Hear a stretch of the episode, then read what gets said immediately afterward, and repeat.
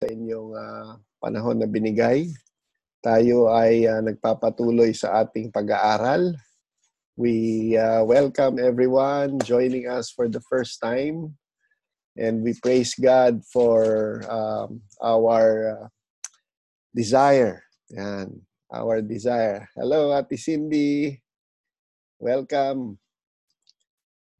Welcome, welcome. Patrimonio family joining us tonight all the way from uh, Kainta. Okay? Welcome sa inyong lahat. Ah, dati nang may patrimonyo po dito. Sila Auntie Feli, Kuya Janjan, Ate Mabi. Uh, but the uh, patrimonios from uh, Kainta are joining us tonight. Pinupuri natin ang Panginoon sa ating uh, pagsasama-sama and uh, we continue to celebrate the grace of God in our lives today. Amen. Sa kabila ng ating mga pinagdaraanan, alam natin nakasama natin ang Diyos. Tama po ba? God is with us, Emmanuel.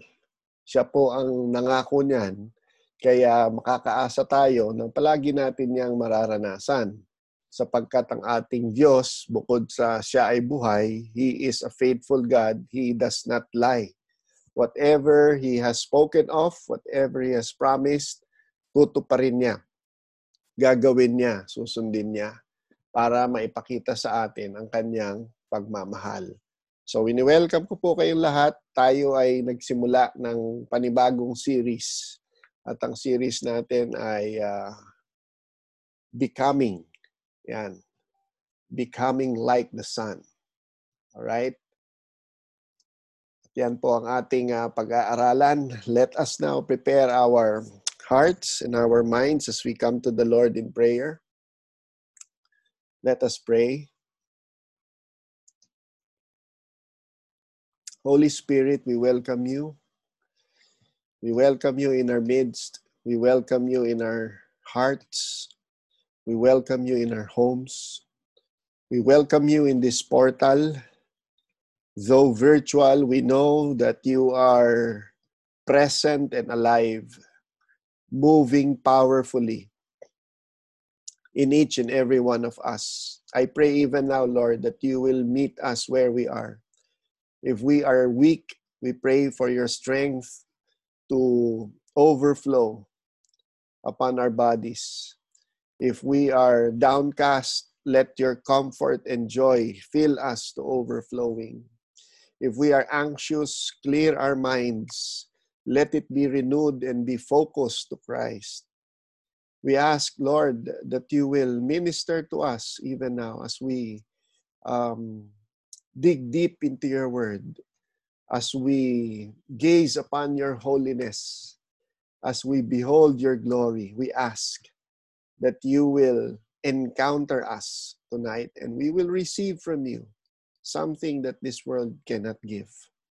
Thank you, Lord, for gathering us in this place, in this territory, which we call cyberspace. We ask that you will release your hand of blessing upon each and every individual present and those who are to come and join us Thank you, Lord, because you are faithful. This is our prayer in Jesus' name. And all of God's people say, Amen. So magandang gabi po sa ating lahat. Welcome sa panibagong uh, yugto ng ating uh, uh, naka-record. Pinaalala lang ni Doxy kung naka-record na tayo. Welcome sa ating uh, pag-aaral ngayong gabi And uh, our topic, as we have opened it last uh, Wednesday, is this. Yan. Becoming like the Son. Okay? Tinapos natin yung series na Knowing the Heart of the Father. Kinilala, somehow, hindi ko naman pwedeng sabihin na yun ang kabuuan ng ang uh, Oh, that is but a um, minuscule or uh, perhaps not even a scratch or a dent in who God is. But somehow, we had an idea, nagkaroon tayo ng idea kung uh, sino nga ba talaga ang ama na ating sinasamba. Nakita natin sa pamagitan ng mga stories na ating binasa, inaral, sinaliksik. Ano po. Ngayon naman ay uh, pag-uusapan natin yung mga bagay-bagay patungkol sa ating paksa kung papaano maging isang anak. Kasi nung ating tinalakayan, when we discussed that, we found out that the the goal, you know, everything leads towards that uh, becoming uh, becoming children of God. Iyon ang nasa puso ng ating tatay na ikaw at ako maging katulad ni Jesus na kanyang anak. Okay? So yan ang ating pag-uusapan. Now, beginning tonight, Uh, kasi may mga ano ito eh, parang uh, foundations that we need to lay down. So we will be discussing a first foundation, no? Kasi meron pang susunod. Foundations or principles. Yan ang pag-uusapan natin before we uh, zero in doon sa characteristics, no, character, virtue.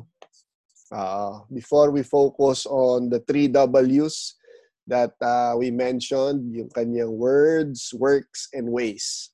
So we, we are laying the foundation beginning tonight, tapos susunod sa linggo, and hopefully sa Monday yung isa. Alright? So to begin with, let us uh, look at our scripture text for tonight. This is found in 2 Corinthians chapter 3 verses 12 to 18. 2 Corinthians 3, 12 to 18. Ang may akda po nito ay si Pablo. Katulad nung uh, binasa natin last time, yung letter of Paul to the Roman church. This time, this is the second letter of Paul to the churches in Corinth. Okay? So, verse 12, Therefore, since we have such a hope, we are very bold. We are not like Moses, who would put a veil over his face to prevent the Israelites from seeing the end of what was passing away. But their minds were made dull, for to this day the same veil remains when the old covenant is read. It has not been removed because only in Christ is it taken away. Verse 15 Even to this day, when Moses is read, a veil covers the hearts. But when anyone turns to the Lord, the veil is taken away.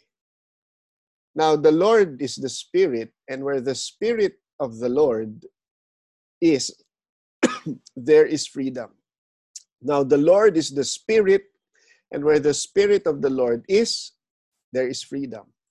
And we all who with unveiled faces contemplate the Lord's glory are being transformed into his image with ever increasing glory which comes from the Lord who is the Spirit. Ang ating key text po dito ay yung huling verse, verse 18. No? Basahin ulit natin. And we all who with unveiled faces contemplate the Lord's glory are being transformed into His image with ever increasing glory which comes from the Lord who is the Spirit. Kasi Mahalaga ito dahil ang sabi diyan ano, binabago daw tayo. Okay? Into the image of the Son. Ang tinutukoy diyan yung His eh, image of Jesus. And that is uh, our uh, topic series, Becoming Like the Son. Pero bago po uh, natin puntahan yon, let me uh, discuss the context of this verse. Nais kong uh, talakayin natin muna para mabigyan kayo ng uh, background kung ano yung pinag-uusapan dito. Kasi nabanggit dito, for example, si Moses. Akala ko ba nandito na tayo sa New Testament? Bakit may pagbabanggit pa dyan tungkol kay Moses? Okay? Tungkol sa mga Israelites at anong ibig sabihin ng veil. So, yun po yung ating uh, tutuklasin para magkaroon ng mas malalim na pagkaunawa.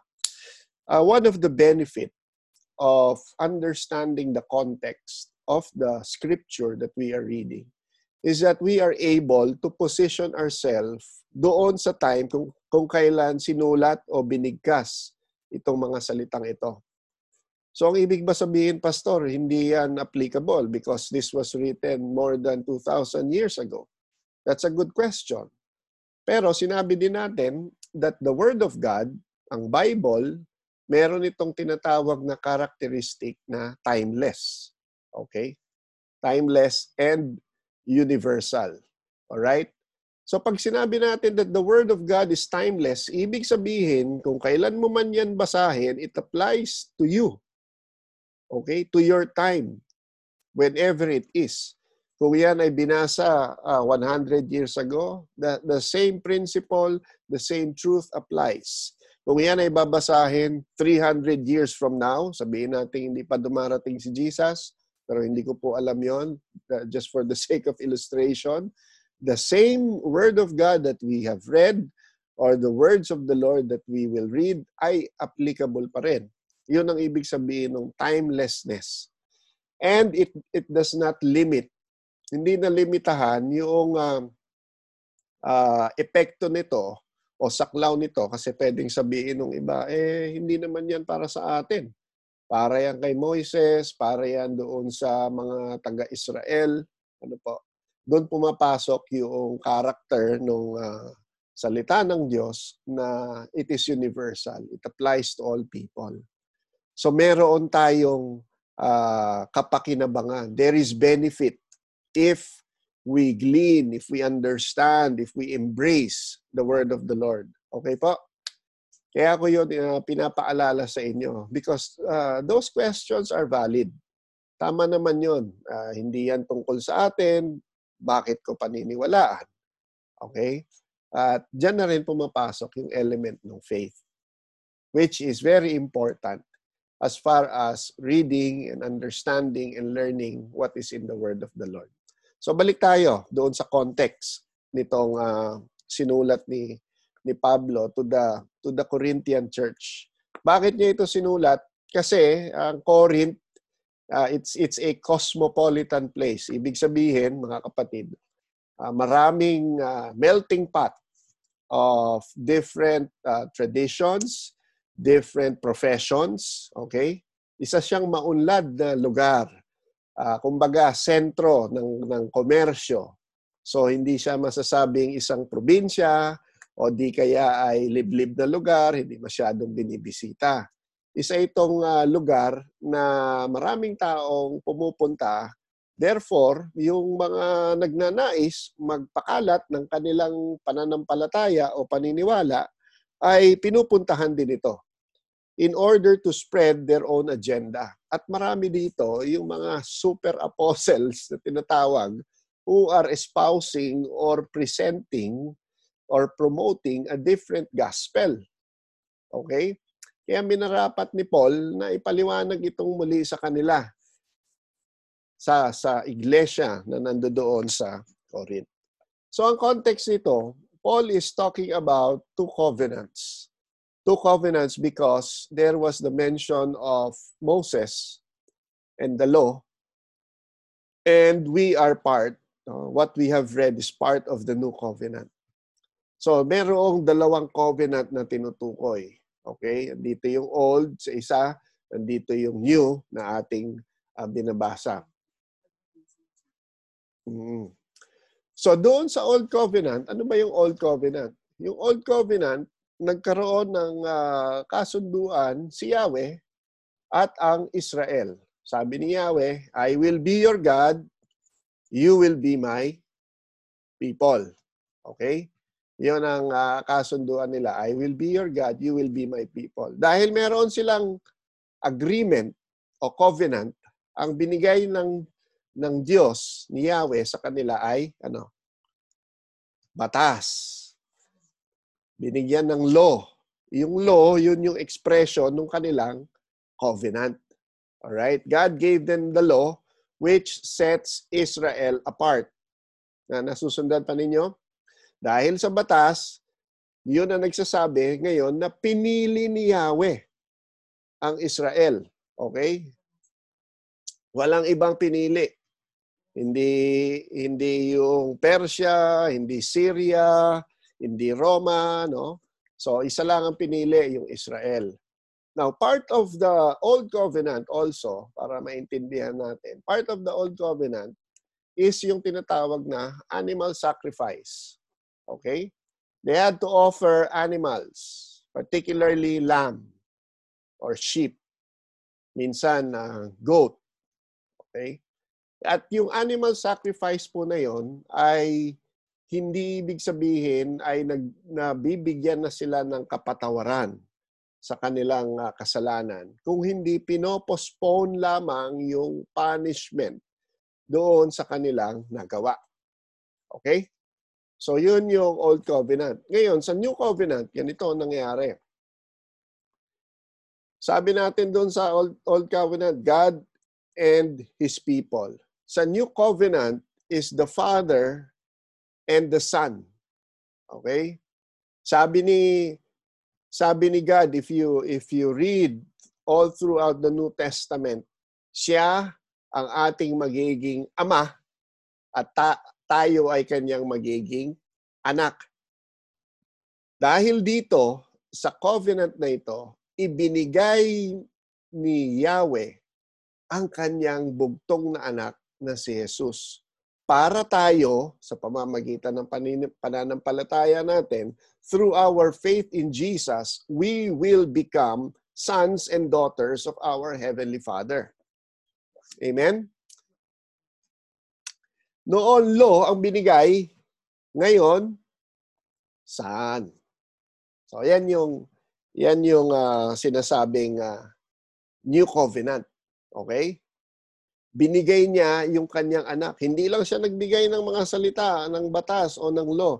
Ibinigay niya yung kanyang anak. Kasi ang, tinit, ang tinatalakay dito sa binasa natin, mas maganda daw. Greater daw yung glory nung New Covenant. Amen. Nakakasunod pa po kayo? Okay? Now, dun sa New Covenant, ang sabi, sabi sa New Covenant, kung ang Old Covenant ay animal sacrifice, sa New Covenant, Lamb of God, blameless, spotless Lamb. In fact, dahil sa ginawa ng Panginoong Jesus, there will be no more punishment to those who believe in Him. Tama po. Wala na. Kasi yung kapa, hindi na hindi na natin kailangan magpapako, hindi na natin kailangan magpenitensya. Yan yung pinag-usapan natin during the Holy Week. Tama po? No more punishment because Jesus took upon himself humanity's sin. He became sin so that we will be saved. So that we will be debt free, so that we will be set free. All right?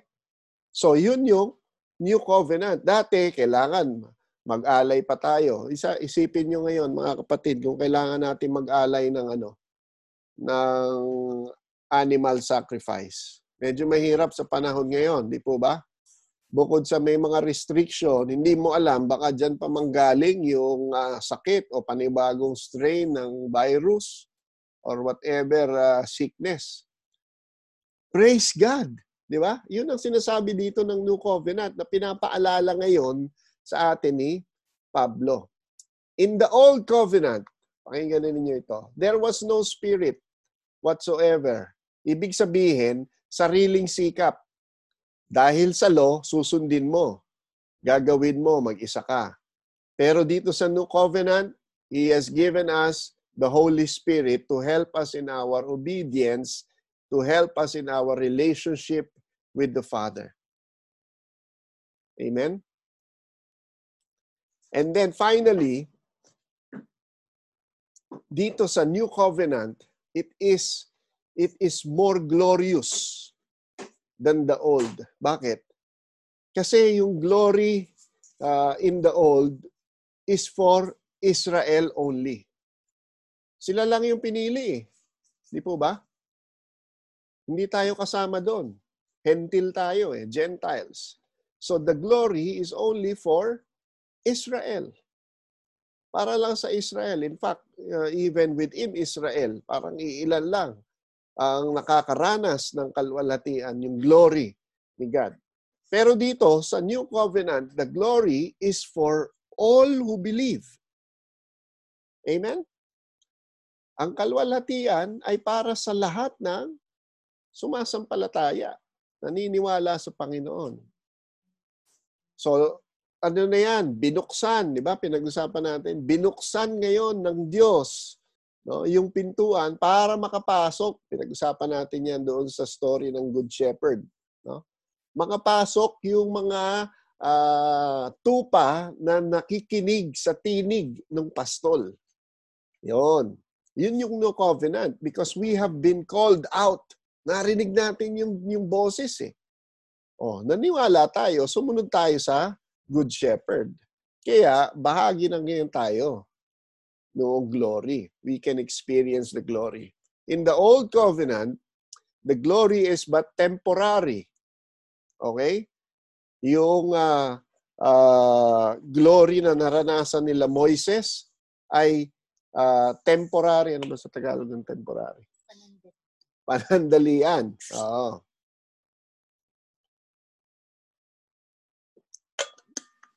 panandalian.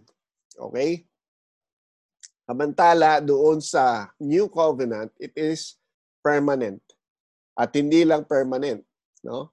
Kasi yung glory ng old is fading while the glory of the New Covenant is ever increasing. Okay? Let me check the verse.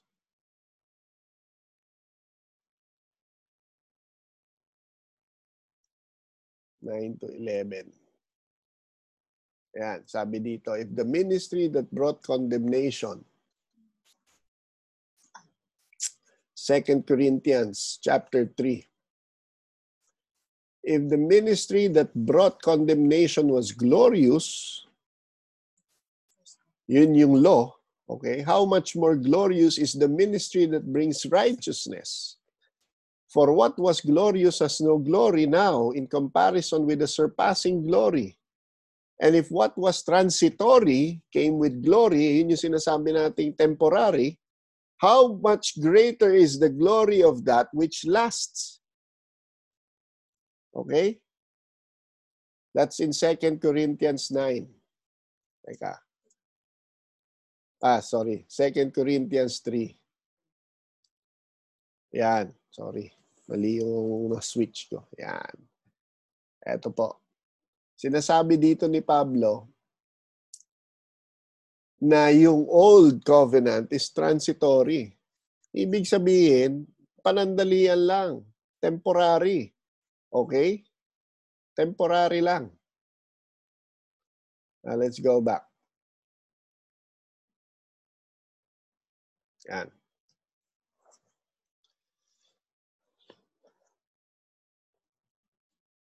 So na naintindihan natin yung uh, kaibahan nung uh, Old Covenant na tinutukoy ni ni Paul dito ano po. Tsaka yung New Covenant na higit higit na mas maganda. Kaya lang may problema. Okay? There is a problem. Sabihin nyo nga, may problema. Merong problema yung mga tao. Okay? There is a veil merong veil. Okay? There is a veil. The glory was not seen because there is a veil. Hindi nakita ng Israel at ng mga tao na hindi pa kumikilala kay Jesus yung kalwalhatian dahil merong veil. Ano ba yung veil? Ang veil, simply put, ay takip. Okay? May takip. Dali demonstration natin para Saan ba yun? Ayan o. Oh. Makikita niyo ba ako? Mga kapatid, nandito lang ako. Pero hindi niyo ako maaninagan ngayon. Okay? Yan ang ibig sabihin. Alright? Yan. Yun yung ibig sabihin ng veil. May takip. Alright? There is a problem because there is that veil that covers. Paano natin nasabi na may veil? Let's uh, look at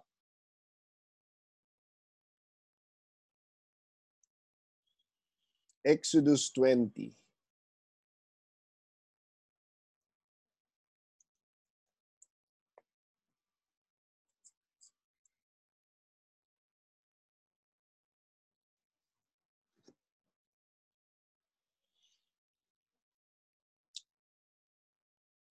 Tama ba? Am I showing you the right window?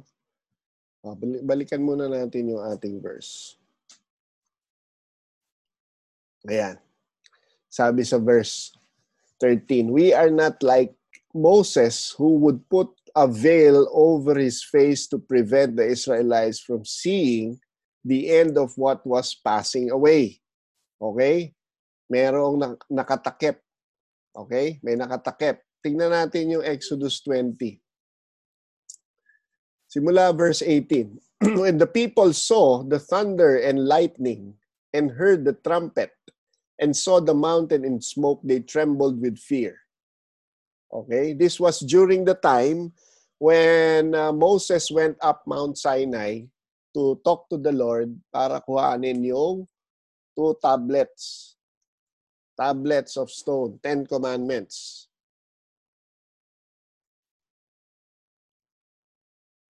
Okay? They stayed at a distance and said to Moses, Speak to us yourself and we will listen, but do not have God speak to us or we will die. Sabi ng mga Israelites. They stayed at a distance and said to Moses, Ikaw na lang. Ikaw na lang ang mangusap sa amin. Okay? Ayaw nila kasi yung ano eh, Ayaw nila yung kulog, yung kidlat, okay, yung usok. Ayaw nila. They stayed at, at a distance.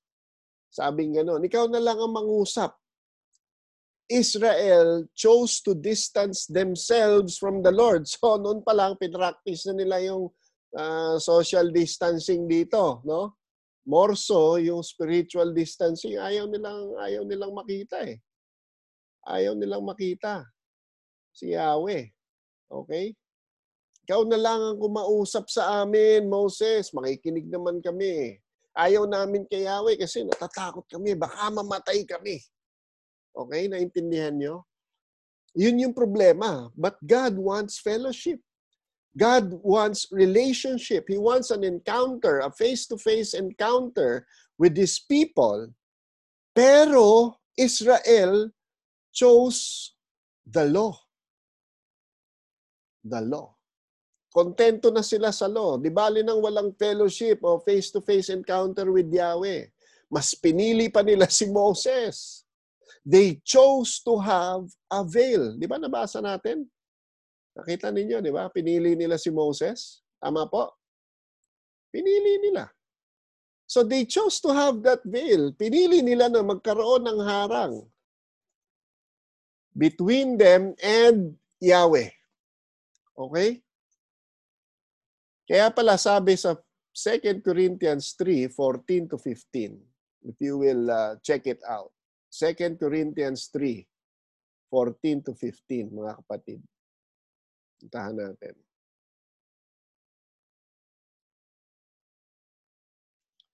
Yan. Verse 14, But their minds were made dull. For to this day, the same veil remains when the old covenant is read. So maliwanag na magpahanggang ngayon dahil pinili nila yung law, niyakap nila yung law, nakatuon sila doon sa law, okay, meron daw veil na nakatakip. It has not been removed because only in Christ is it taken away. Naintindihan nyo?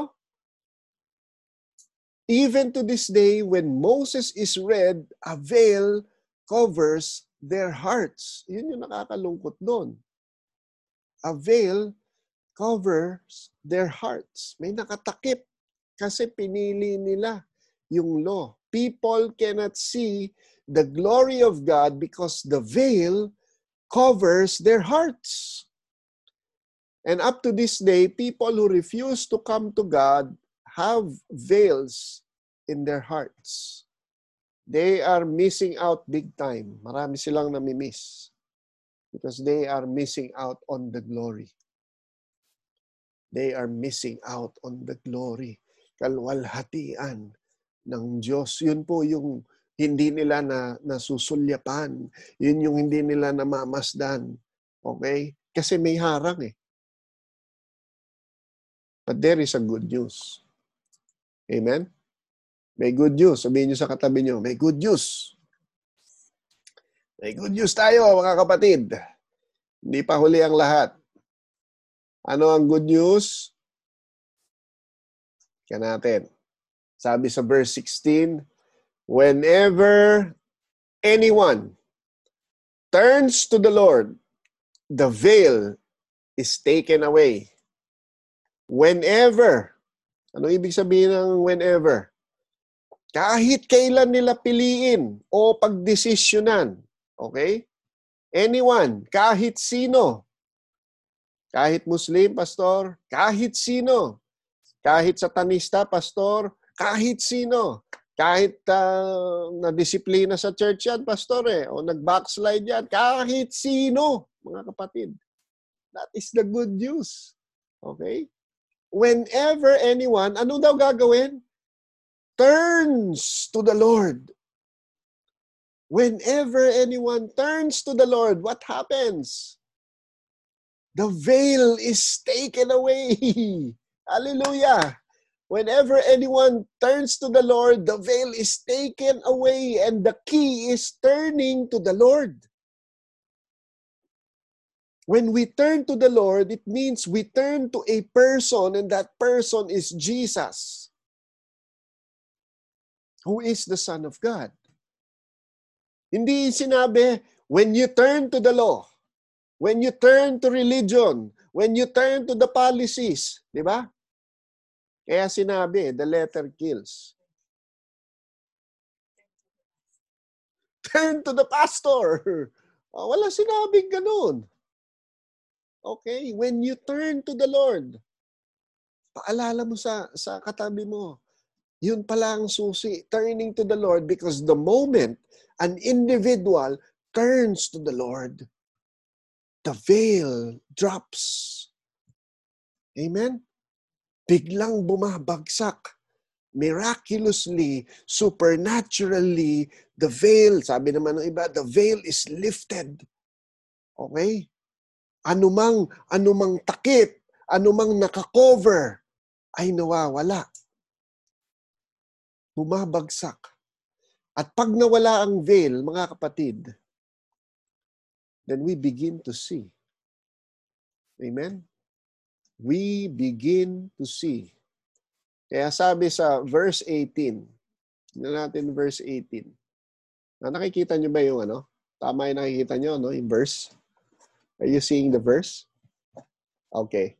So verse 18, ang sabi, And we all who with unveiled faces, so tayo na kumilala kay Jesus, ano daw? Wala na ngayon yung veil.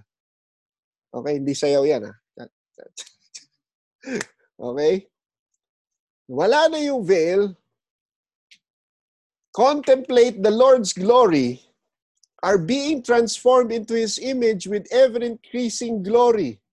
Dahil wala na yung veil, we are able to behold the glory. Okay? Everybody say, behold. When we turn to the Lord, the veil drops. When the veil drops, we are now able to behold the Lord. We are now able to see the Lord. Amen?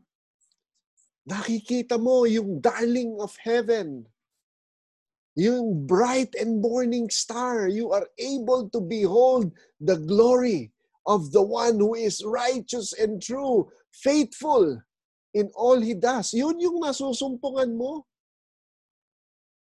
Amen? Dahil wala nang takip, wala nang nakaharang. And when we behold the Lord, listen to this when we behold the Lord, transformation begins. Amen? Transformation begins. Hindi sinabi doon na when you obey the law, where you, when you join a religion, okay, or a fellowship group, walang sinabing ganun eh. When you behold the Lord, transformation begins. And this is another good news. Transformation begins by beholding the Lord. It's as simple as that. Okay? The simple act of seeing, of looking, of beholding can begin the transformation process. Amen? Titignan mo lang siya. Ganun lang, pastor? Oo, yun lang sabi ng Bible eh. Titingnan mo lang siya. All you need to do is to look, to gaze, to fix your eyes on Jesus. Pagmamasdan mo lang. Kaya pala sinabi sa verse 17, no? Ngayon, maiko-connect natin. Kaya pala sinabi sa verse 17, anong sabi sa verse 17? Now the Lord is the Spirit, and where the Spirit of the Lord is, there is freedom there is freedom. Bakit sinabing there is freedom? Kasi malaya ka to look and behold. Wala nang takip eh. Okay? At pinadali ng Diyos sa atin, mga kapatid. Pinadali.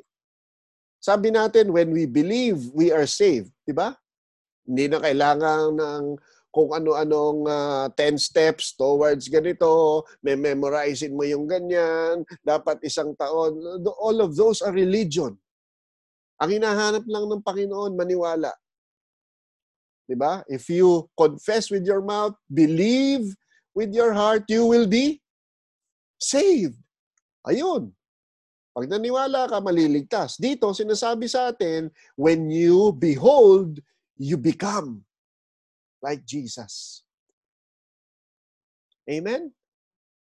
The simple act of looking will begin the transformation process by merely beholding you can become like Jesus. All we have to do is to look at Jesus and we will be transformed into His likeness. Tapos, ano pang sabi? From glory to glory. Di ba? From glory to glory. Glory, sabi dun sa isang translation, from one glory level to another. Ibig sabihin, pataas. Okay? Pataas. Yung intensity. There is increase in the intensity. Dati, we have to obey everything in order to qualify. Yan ang sinasabi ng law. One failure, one mistake automatically disqualifies you. Tama po? Ayun ang sabi ng law eh.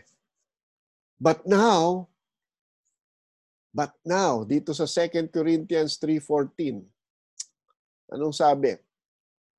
But their minds, ay hindi yata yun, 3.14 ba? No, 3.12 Therefore, since we have such a hope, we are very bold. Ano ibig sabihin nun? We have hope, therefore we are bold. Ano pong ibig sabihin nun? In relation to our beholding and in the process of becoming. We have hope, therefore we can act boldly. Okay, yung acting boldly dyan, hindi yung pagiging mayabang na I'm better than you, ha? Because I have Jesus. Hindi po ganun. Okay? Bold here means we are unashamed. Unashamed. Hindi ka nahihiya. Saan? Hindi ka nahihiya na mamuhay na katulad ng Panginoon. Hindi ka nahihiya na mamuhay na sinasamba siya. Hindi ka nahihiya na manalangin, halimbawa, sa, in public place. Okay? Manalangin, uh, kasama yung mga kaopisina mo sa Zoom. O kasi hindi ko alam ngayon kung pumapasok pa yung iba. Alright? We are unashamed to serve. We are unashamed to give. Yun yung ibig sabihin ng pagiging bold because we have hope. Hindi na tayo nagdadalawang isip. Okay? Hindi na tayo nagdadalawang isip. Kaya din na pagdesisyonan talaga namin na i-pursue ito. Itong ating pag-aaral, itong ating pagsasaliksik. Maliit man sa mata natin itong ating ginagawa. Alam natin na ito'y nakalulugod sa Panginoon. Okay? At sa pamamagitan nito, tuwing nakikita natin ang, ang Panginoon sa ating mga binabasa, every time we look at the, the words, the, the written word, we are transformed into the likeness of, of the Son. Amen? Yung ibig sabihin ng we have hope, it means we can try again, even if we fall we can try again. Kasi we, we live in the new covenant already. Ibig sabihin ng we have hope, it means we can try again even if we fail. Kung tayo man ay nagkamali. Subukan natin ulit because we will never be disqualified anymore. We will never lose our salvation because we believed in Him genuinely. Okay? and the glory is ever increasing and it is everlasting. Ever increasing, tumataas, nagbabago, at panghabang buhay. Plus, we hope, we have hope that the Holy Spirit will work within us so we can be better than before. Amen? Hindi tayo nag-iisa eh. In fact, it is the Holy Spirit transforming us into the likeness of Christ. Kung babalikan ninyo yung verse, yun ang sinasabi doon. Okay? We all, sabi dyan, are being transformed. So kung tatanggalin niyo yung phrase na who with, who with unveiled faces, and we all are being transformed, di ba? into His image with ever-increasing glory, saan daw galing yung transformation which comes from the Lord who is the Spirit? It is the Lord working in us. Now, since the veil has been removed, He removed the heavy burden of trying. Kaya nga sinabi niya, my yoke is easy, my burden is light. He removed the guilt of failing. Magkamali ka man ngayon, bukas meron ulit pagkakataon. Alright? Magkamali man tayo ngayon, bukas meron ulit pag-asa. Bakit? Because in Christ, we always have a fresh start. Amen? Pwede tayo magsimula ulit.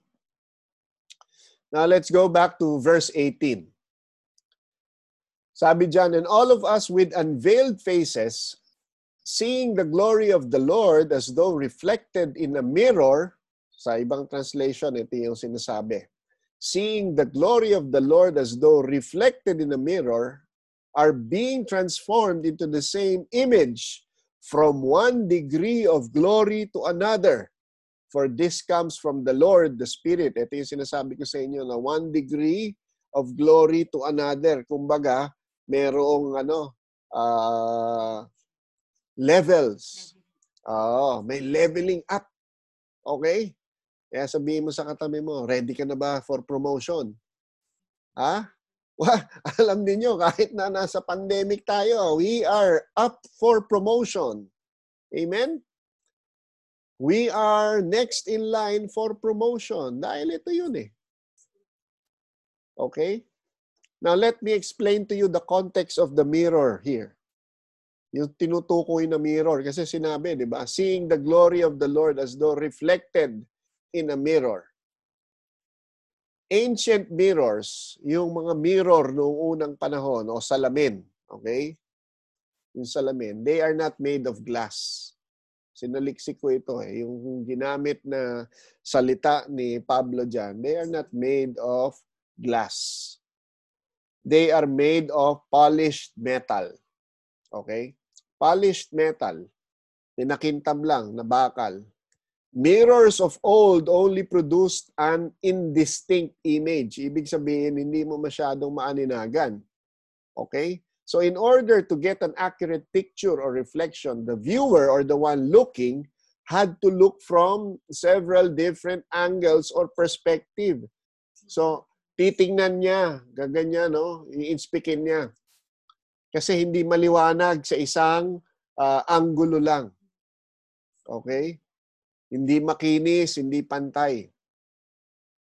Kaya pala, in some translations, ganito ang sinasabi sa verse 18. Pakinggan ninyo. And we all who with unveiled faces contemplate the Lord's glory are being transformed into His image Take note of the word contemplate the Lord's glory. Kasi dito sabi kanina, though reflected in a mirror, the glory of the Lord. Dito naman, contemplate the Lord's glory.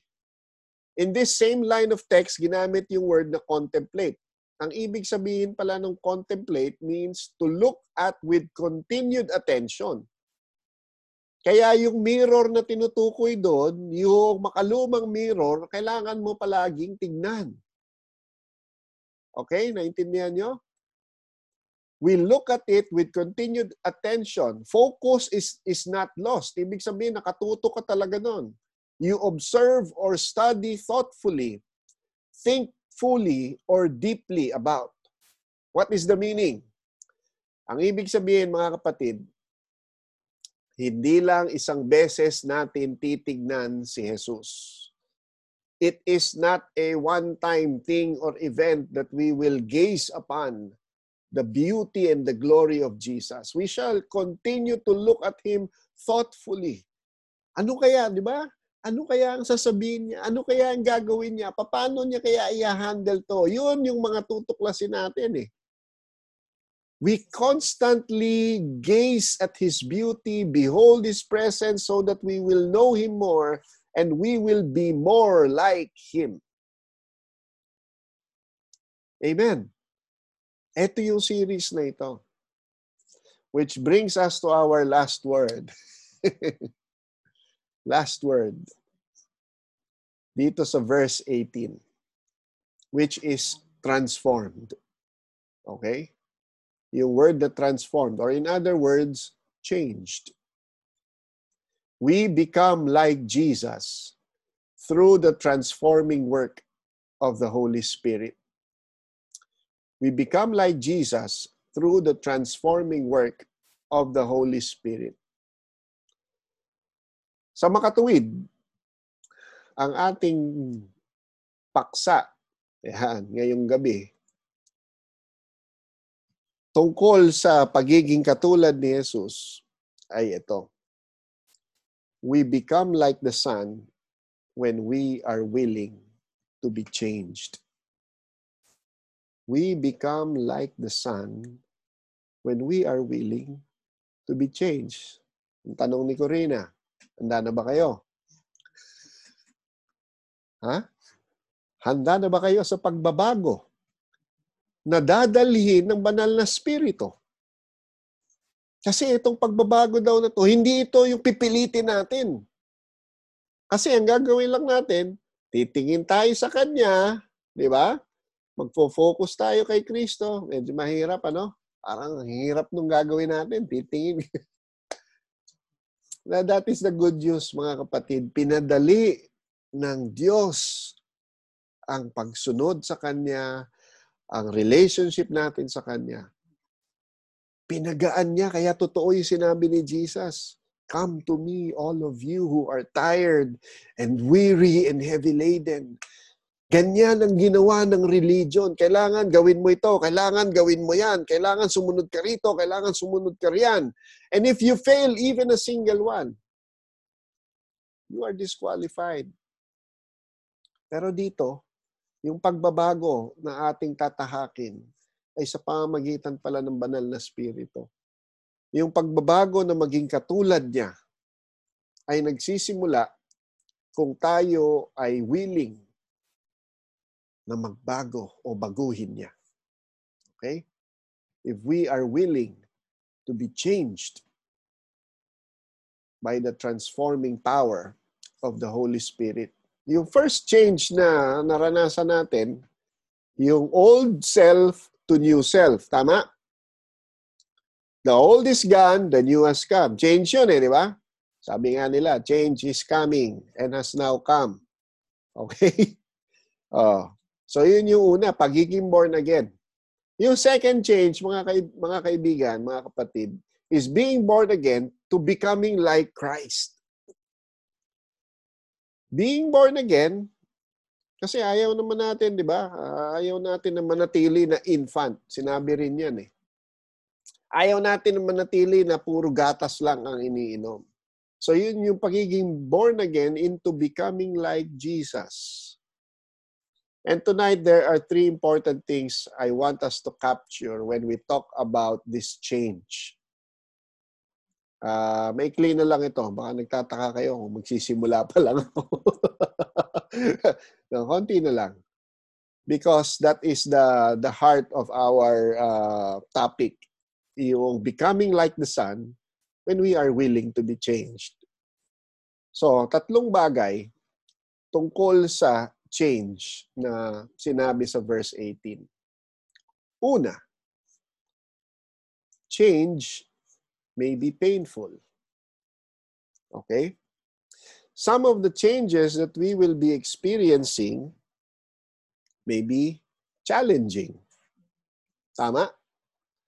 Some of the change or changes that we will experience may be difficult Maaring hindi madali, lalo na kung marami na tayong nakasanayan. Sabi nga nung kanta, give me that old-time religion, di ba? The old-time religion has taught us so many things. In fact, may tinatawag sa uh, pag-aaral ng uh, religion, no, biblical studies, and practical theology, yung tinatawag na embedded theology. Ibig sabihin, no, lumaki ka without knowing it na itanim na ipasa na sa iyo. Nag, kinagisnan mo na. Yun na yung naging train of thought mo. That's how you look at things. Eh, ang sinasabi dito, ang pagbabago, maaring maging painful. Hindi magiging madali, lalo na kung you have to unlearn some of the things that we will discover later on. Okay, dito sa series na ito. Sabi nga ni Jesus in John 15, He cuts off every branch that does not bear fruit. Sakit yun, ano? Yung pagkakat. Further, sinabi niya, He prunes the branch that bears fruit. Okay, alam niyo ba yung pruning? Yung pruning, pinuputol din yun eh. Pinuputol yung ibang mga uh, sanga o dahon. Okay? May dahon siya na marami, okay? Pero kailangan putulin yung iba para mas maging mabunga at mayabong. Parang ganun ang mangyayari sa atin dito sa series na ito. When we begin to learn now the values and the character of the Son and compare it with our values and characters that we have embraced in our lifetime so far, maaring yun yung mga bagay na kailangan nating baguhin upang tumugma sa puso ng ating Panginoong Jesus. Okay? Kaya hindi siya magiging madali. Sabi nga dito, may be painful. Okay? May be painful. Pero, huwag kayong mag-alala. Dahil merong ano dyan, good news. Pruning, sabi dito, means to remove undesirable elements. So there may be elements that we need to give up. Pruning means to cleanse us or free us from any contamination or toxic. Diba? Maka may mga activities na toxic has become toxic for us. Hindi na kapani-pakinabang. Maaring yon ang mga bagay that we need to change or give up in the process. Next. Number two, change is a process. Sabi doon sa verse 18, we are being transformed from glory to glory.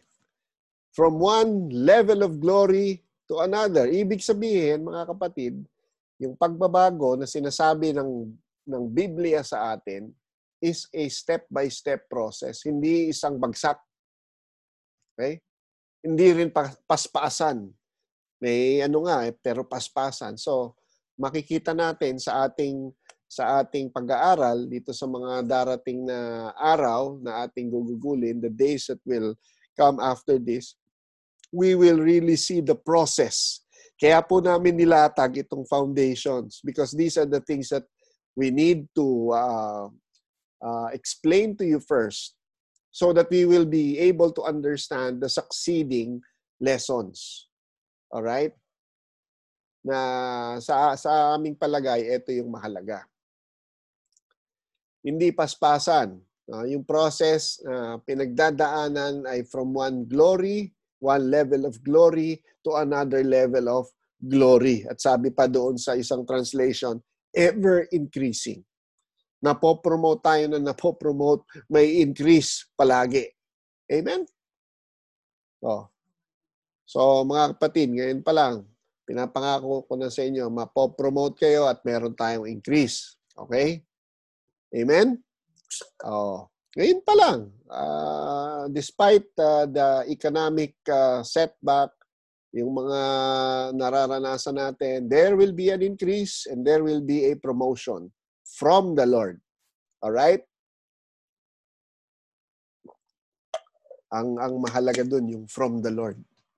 Because whatever he he can give is something that is beyond our imagination and expectation. Finally, yung third point about change is this. Change is possible only through the Holy Spirit. Ang tunay na pagbabago ay mararanasan lang sa pamagitan ng banal na spirito. We are talking about genuine transformation here. Okay? We are talking about what we discussed last Wednesday, yung conforming to the image and likeness. Yung transformation that is brought about by the Holy Spirit ay hindi lang yung panglabas, kung hindi lalo na yung panloob. From the inside out. Okay? From the inside out. That is the transformation that the Holy Spirit wants to bring to us. In fact, ang ginamit na word dito sa salitang ito uh, in the Greek is metamorphosis, which means the mind and life of that individual or the person is in complete harmony. Incomplete, hindi hindi kumpleto ah. Complete harmony with the mind and life of Christ. Okay?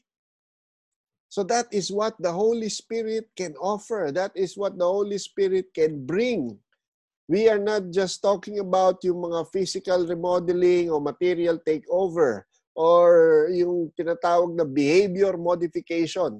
Okay? Ang sinasabi ditong transformation is always a step closer to Christ-likeness. Amen? Kapag ka tinanggap natin yung pagbabago ng banal na spirito, okay, even if it is painful, even if it is challenging, Okay? Kapag ka tinanggap natin sa tulong ng banal na spirito, it we are guaranteed that we are always a step closer to the likeness of Jesus. Amen? And it is the Holy Spirit who will accomplish it for us. Hindi naman tayo eh. Yung sabi lang dito, turn to Jesus. Di ba? Turn to the Lord, si Holy Spirit ang bahala. Yung nagpuprune, hindi rin tayo yon. Tatayo lang tayo sa pagkilos ng Ama. Di ba? It is the Holy Spirit who will change us. He is the one at work. Kaya sinabi dun sa Romans 8, In all things, He works. Di ba? Sino ba yung nagwo-work doon? It is the Lord who works. He works in all things for our good We just have to allow the Spirit of the Lord to mold us and to shape us. Kaya nga yung kanta na inano natin kanina, shinare natin sa heart preparation, di ba? It is the Spirit of the Lord molding us, shaping us. Why? Why do we have to allow the Spirit of the Lord to take control? That is the question. Bakit, Pastor? Bakit yung Spirit ang inaalaw natin? Kasi sabi sa Romans 8.14, and you take note of this, sabi po sa Romans 8.14, The children of God are led by the Spirit of God. So if you are a child of God, then the Spirit of the Lord must be the one to lead you. Amen. If you belong to the family, hindi ka bida-bida. Okay? Hindi ikaw nagbibida-bida doon. Ikaw ay susunod sa kilos at galaw ng banal na spirito. Kaya sinabi rin ni Paul in Galatians 5, ano po? Galatians 5.16 We keep in step with the Spirit. Keep in step with the no? Hmm. Keep in step with the Holy Spirit. Susunod tayo kung saan niya tayo sus, uh, dadalhin. Kung saan niya tayo ililid. Di ba? This is an adventure that we are going to take. Sunod tayo sa Kanya because He will bring us to our genuine transformation. He will bring us to our change for our good and for our glory. Kung ikaw, meron sa iyo nangako, napapagandahin ka. Sasabihin niya sa iyo, gagamitin ko lahat ng resources ko para magbuka kang maganda. Maganda ka na, pero papagandahin pa kita. Higit. Di ba? Papapugiin pa kita. I will invest. I will give. I will pour out my resources unto you so that you will be beautiful, glorious, and awesome. Papayag ka ba? Walang, walang halong ano. Uh, no strings attached. Many people are doing that, di ba? Punta tayo sa parlor. Ngayon, medyo social distancing muna tayo. Okay? Punta tayo sa beauty salon. Enroll tayo sa physical fitness, health and wellness program. We are willing to pay all these things Okay po yan. Hindi ko sinasabing pangit yan. Okay? These things are okay. These things are good. Some people even hire fashion consultants para lang sabihin sa kanila kung ano magiging itsura nila, how they will look, how if they will feel good. Okay? Okay po yun. I, I have nothing against uh, these things. Ang problema lang, kasi when we focus on these things or these kinds of change, these kinds of makeover, these kinds of transformation, and totally neglect the Holy Spirit who can bring the genuine change all of us need for free and forever. Amen? Yung kagandahang hindi kumukupas Alright? Interestingly, kanina kasi, ang ginamit ko example dito sa notes ko. Di ba? Sabi, tinanggal na yung veil, ano? Eh, yung nagme-makeover, di ba, si Belo. Si Belo, si Kalaya. Ito, mas matindi ito.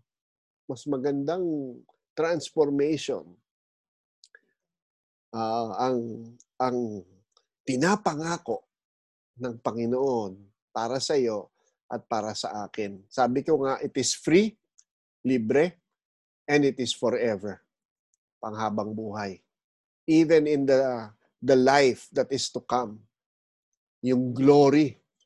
Hindi makakaasa ka na yung iyong katawan ay magiging glorious.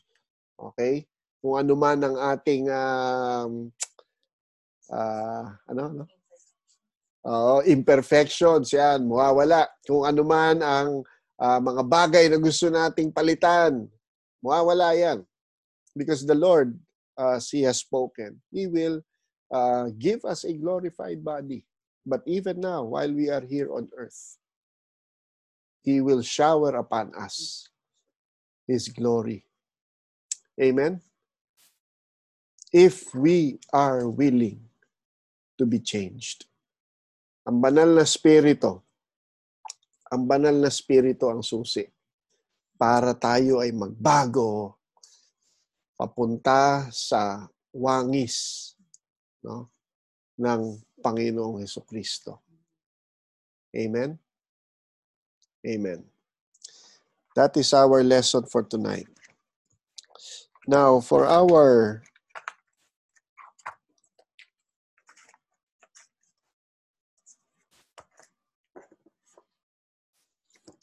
for our prayer time. Yeah, because we are talking about change. Let us now come before the Lord and um, consider the areas, areas of our life that we need to change or that needs to be changed. Yan. Yung mga bagay sa ating buhay, sa ating puso na kailangan ng pagbabago. Yung mga bahagi ng ating kalooban na kailangan nating isuko sa Panginoon. Yun po yung ating idudulog sa Kanya. And perhaps, no, not only in in the our heart condition, not only in our mind, but even in our uh, setup right now, uh, pastor, yung aking trabaho, yung aming negosyo, gusto natin na magkaroon din ng pagbabago diyan, di po ba? Gusto natin na sa pamamagitan ng ng uh, Panginoon ay maranasan natin yung ever increasing glory. When He blesses us, He does not add sorrow. Yun ang sabi sa Biblia.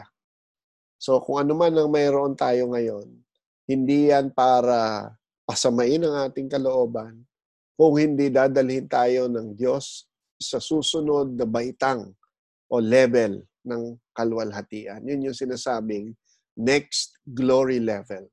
Yun yung sinasabi na ever-increasing glory. So let us come before the Lord and bring before Him the things that we desire. Alam niyo mga kapatid, it starts with a desire.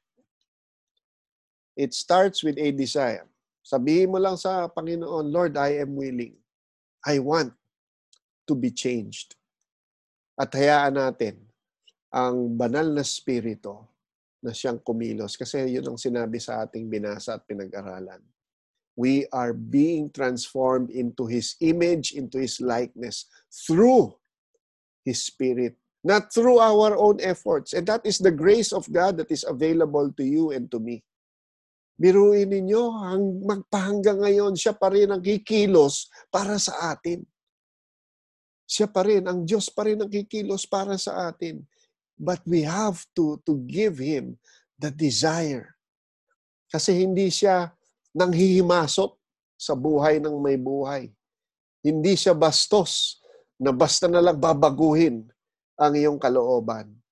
Pero ginagalang niya at kinikilala niya ang bawat isa sa anuman ang ating kapasyahan ngayon, dadali natin sa Panginoon, kikilalanin niya. It starts with our desire and allow the Spirit of God to touch you, to move in your midst, to manifest His presence in your life, in your time today. Tayo'y manalangin. Hallelujah. Hallelujah.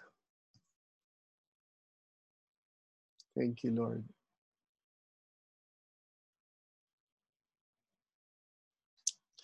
Mayroon ako nakikita sa vision na isang uh, isang lupa. Uh, para siyang rice field. This looks like a rice field. Pero ang nakita ko doon, hindi yung may bunga na aanihin na. Kung hindi yung lupa na iahanda pa lang na bungkalin. Ito marahil yung sinasabi ng Panginoon kanina sa atin na there is a process. There is a step. At minsan pag binungkal, di ba? Yung talim ng uh, pang-araro ang siyang bubutas doon sa tigang na lupa para ito ay uh, bumuka. At doon dadaloy yung tubig, yung fertilizer, yung binhi. I believe the Lord is um, partnering with us. The Lord is faithful to fulfill what He proclaimed in His Word, that He will transform if we are willing. If we are willing to be changed. And so let us just open our hearts.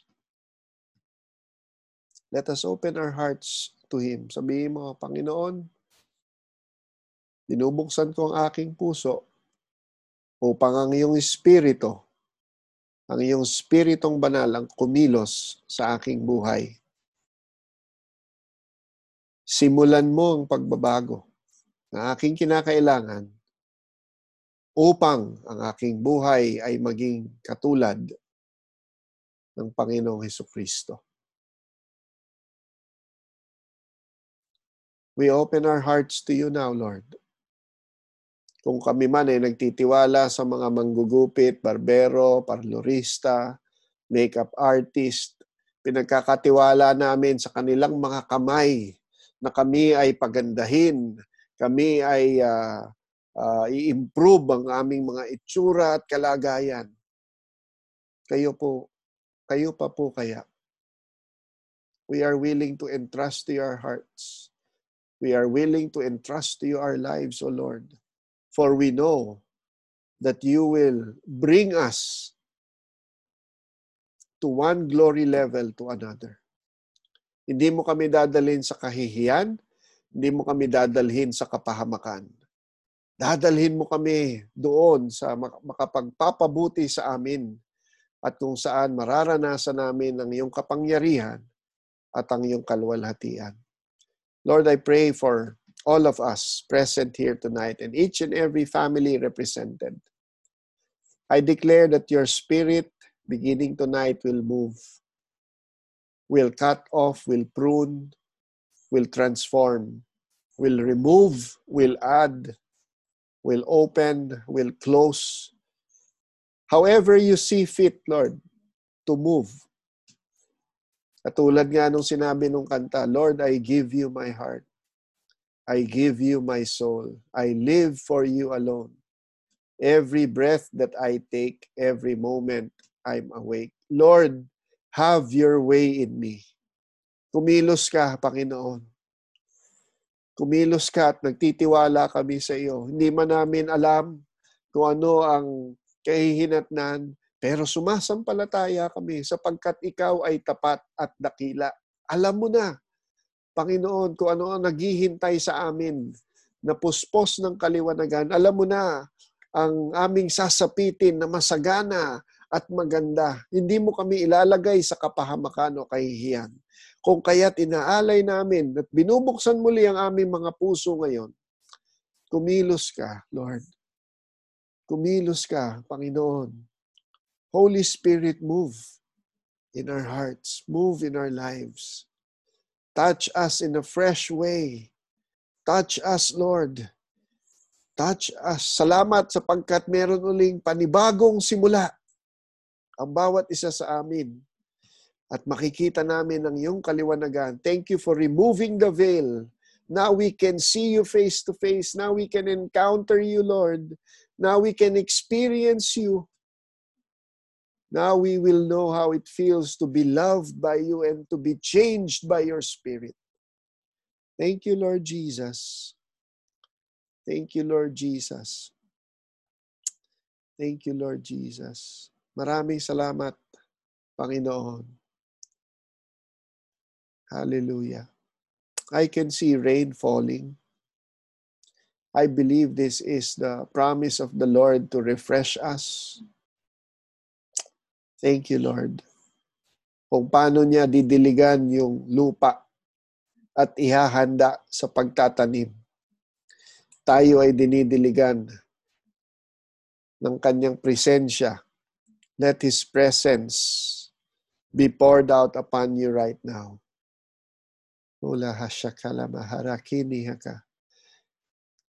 And we also lift up to you, Lord, those who need your touch physically. Those of us who are uh, weak even those we we saw in the social media or we have learned through text messaging, yung mga dumaranas ng uh, sakit, Panginoon, we cancel and we bind every spirit of infirmity. We render them useless right now and we declare your power, your restoration, your freedom over them in the mighty name of Jesus. For those of us who have family members, Lord, who are who are weak physically, who are depressed emotionally, we, we speak peace and shalom that comes in Jesus' name. Hipuin mo po sila at palakasin. We declare your power over them. We declare your strength, Lord, to fill them right now and your mighty hand to touch them right now. And we thank you for sustaining us, Lord.